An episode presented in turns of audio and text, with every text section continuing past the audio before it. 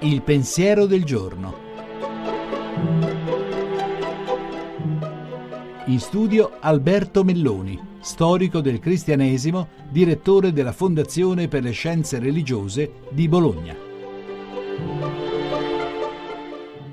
Aveva appena potuto proferire questo che Don Abbondio le aveva buttato sgarbatamente il tappeto sulla testa e sul viso per impedire di pronunziare intera la formula e subito, lasciata cadere la lucerna che teneva nell'altra mano, si aiutò anche con quella a imbacucarla col tappeto e quasi la soffocava e intanto gridava quando ne avevi in canna perpetua, perpetua, tradimento, aiuto. E una scena la ricorderete dei Promessi Sposi, il capitolo ottavo, quando Don Abbondio cerca di impedire a Lucia di pronunciare le parole che avrebbero resa la moglie di Renzo. Erano, un, erano parole che dovevano servire a fare in modo che il matrimonio venisse compiuto davanti al testimone che era il prete. Era l'esito della riforma del matrimonio che aveva fatto il Concilio di Trento alla sua fine, verso gli anni sessanta del secolo XVI, e con il quale si stabiliva che il matrimonio non era fatto soltanto del consenso, ma anche di quel consenso pronunziato davanti ad un testimone.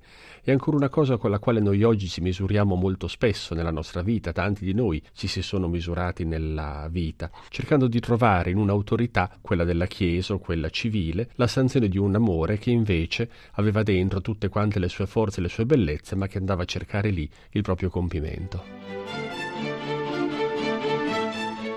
La trasmissione si può riascoltare e scaricare in podcast dal sito pensierodelgiorno.rai.it.